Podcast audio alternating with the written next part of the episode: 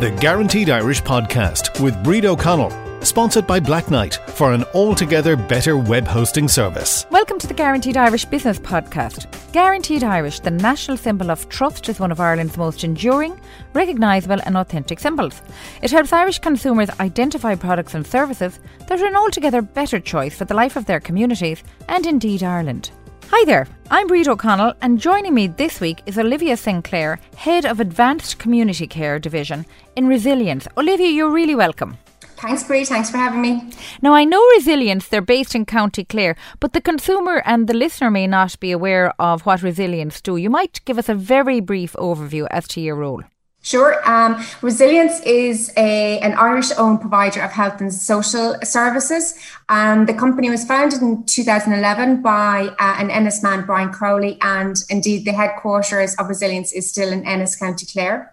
Um, I suppose, in essence, the company grew out of a need for managed services within health and social care to support the, the health service and the people using them with progressive and new types of services across Ireland. Um, we operate services across two divisions advanced community care and social care. And I suppose our key purpose is to enhance the quality of people's lives by helping them to realize their potential. And this purpose is at the core of every service we deliver. Okay, okay, so very topical at the moment, considering we're going through a global pandemic. You're a nurse yourself, Olivia, aren't you? I am. I am indeed. I trained as a nurse in um, St Vincent's Hospital in Dublin. Um, and I worked there for several years after qualifying. And I uh, worked specifically with um, young adults with cystic fibrosis. Um, following that, I moved to the Royal Hospital Donnybrook and I had a number of management roles there, eventually being promoted to Director of Nursing. Um, and I suppose it was during that time I saw the need for enhanced nursing supports with people with complex needs within their homes and communities. And this wasn't always available to them outside of the boundaries of the hospital walls or a hospital environment. Um, and the knock on effect of that was that often people spent significant amounts of time away from their homes and, and away from their families. And while there are challenges of moving care from hospitals out to community, common sense, I suppose, would tell us that patients should receive their care when they need it and in the most appropriate place for them. And often that is at home. So I suppose naturally, my move to resilience in 2018 to take up the role of um, head of advanced community care, that was a great fit for me. Okay, so Olivia, just stop you there. Considering we're living in a global pandemic and the desire, and, and, and that was preceded by the launch of Sláinte which we all know is about getting more healthcare and services back into the community and keeping the person at home or close to their home where they're more comfortable. And then, as you said, prolonged times in hospital. How does that work? seriously in a practical uh, case and particularly financially because not everybody can afford private health care or can afford private care coming to their home instead of being in the public system in a hospital. How does that work? Well, we, um, and, and yes, you mentioned Sláinte Care. We work um, in partnership with the HSE and we provide services on behalf of the HSE. Um, so a significant amount of our services are funded um, by the HSE, so publicly funded. So in essence, we provide a managed service on behalf of the HSE to, um, to the people of Ireland. And are you concerned about um, the uptake or uh, in terms of your services, especially now when people are nervous about going into hospitals with COVID 19, are we able to meet the demand or are you just completely out the door with business? We're very busy, which is uh, which is good. Um, I think I, I, think it's it's a challenge, um, but I think there's going to be a shift. You mentioned Sláinte Care Bríd, and then there is a significant shift from hospital level care to care in the community. I think there will be investment required, but that investment has been committed to um, with Sláinte Care policy. And at the heart of Sláinte Care is the need and the recognition to provide right care in the right place at the right time um, and to provide care close to home as possible. Um, and with that, I think the funding will, will follow that, that principle and that policy. And I think this principle sits at the very heart of what we do in advanced community care. And is there not an argument as well, um, Olivia, in terms of um, the services we already have on our doorstep. We've wonderful uh, pharmacists, we've wonderful GPs, we've amazing community nurses, and isn't and they're all tra- highly trained, uh, sought after, in fact, on a global level. But uh, isn't there an awful lot of work that could be done by them if there was a proper program, which allegedly is Care, but it's just so slow to roll out? Well, I think with any significant change, um, it, it, it, takes time. And um, with uh, we, we work very closely with the HSE and with our colleagues in, in public health, nursing, um, and across the divisions in the HSE. And there is a huge commitment to making these changes. Um, and I think we've seen that particularly in the last year. Um, where we have been able to accelerate some of the changes that have been required. So, working in partnership with the HSE, what we see in resilience is huge commitment to making change happen.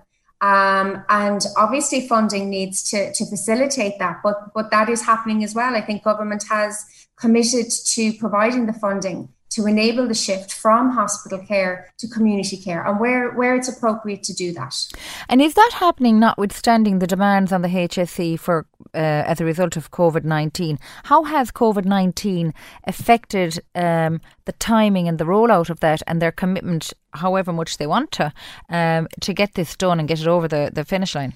Yeah, I mean, COVID nineteen has been very significant, and it the the immediate impact on on the system. I, I think we've all been able to see. Um, so it has stretched the, the existing system, its capacity to to For sure. very ill patients. Um, I think the obviously an immediate impact is the pressure on the system and the ability of the the existing capacity to meet the demand of the very ill patients that we've seen um, with COVID 19. And this has been stretched to the limit during the, the most recent wave, which hopefully now is on the downward curve. Um, to meet that demand, elective appointments and planned surgeries um, were postponed and delayed. And while there have been very negative impacts, which will which will be felt for a long time, I think there has been a great spirit and a commitment um, to cross boundary working and working together to find solutions to problems. And although there is an opportunity to accelerate um, current plans that might have taken longer to implement, for example, bringing care closer to home and, and um, providing care closer to community and people's homes, um, initiatives like telemedicine and remote monitoring and the changes that this brings will be very significant. Um, and we've spoken to many people in resilience throughout the pandemic who are looking for options to keep a family member at home and to prevent hospital uh, hospital admissions where possible and for maintaining health and well-being while remaining in their in their communities. Um, I think as well, just to mention that the pandemic has also shown us that we need to look after the emotional, mental health and well-being of our staff um, it has been tough and it can be tough, and staff need to be heard and understood and supported by their team and have access to the to the help that they need also. I'm delighted you're after bringing up that point because who does look after them? It seems that they're stretched to absolute capacity, and we've all seen the documentaries on TV, etc. What do Resilience do to support their team, particularly the frontline team out there? How many have you, first of all? Uh, Olivia? We have we have 260 working in our um, advanced community care division, and we have 600 almost employees now across Resilience. Amazing across all of Ireland, or just in the Munster region? Across all of Ireland. Okay, so congratulations to that business and, and the business model itself. But who's supporting the staff in terms of the mental wellness, as you say yourself? Um, we we support our staff. We've a number of initiatives. So we've a wellbeing program. Um, and we, I suppose, importantly, in the advanced community care division, um, it is nurse led. So the, the service and the, the support services are developed by nurses for nurses. Um, all of our management team are nurses by background. As I've mentioned, I am myself. So we've been where our staff have been. Um, we've been in those trenches and we know what's needed. So I think what we have done is focused on um, health and well-being holistically, um, the emotional needs, the the mental health needs, the physical needs um, of our staff, and we provide programs like yoga, um, Pilates, um, walking groups, as well as providing specialist coaching for um, for um, emotional and mm. mental health well-being as well. We're also linked with the HSE in providing Schwartz rounds, um, which is a forum for um, healthcare teams to share stories um, that they have gone through in the recent or in their past that have had an impact on them emotionally. Um, and we're getting really, really good outcomes um, from, from that program. I love that idea. What did you call it? Schwartz rounds. Okay, that's a brilliant idea. A- an idea that could it be is. adapted by any business.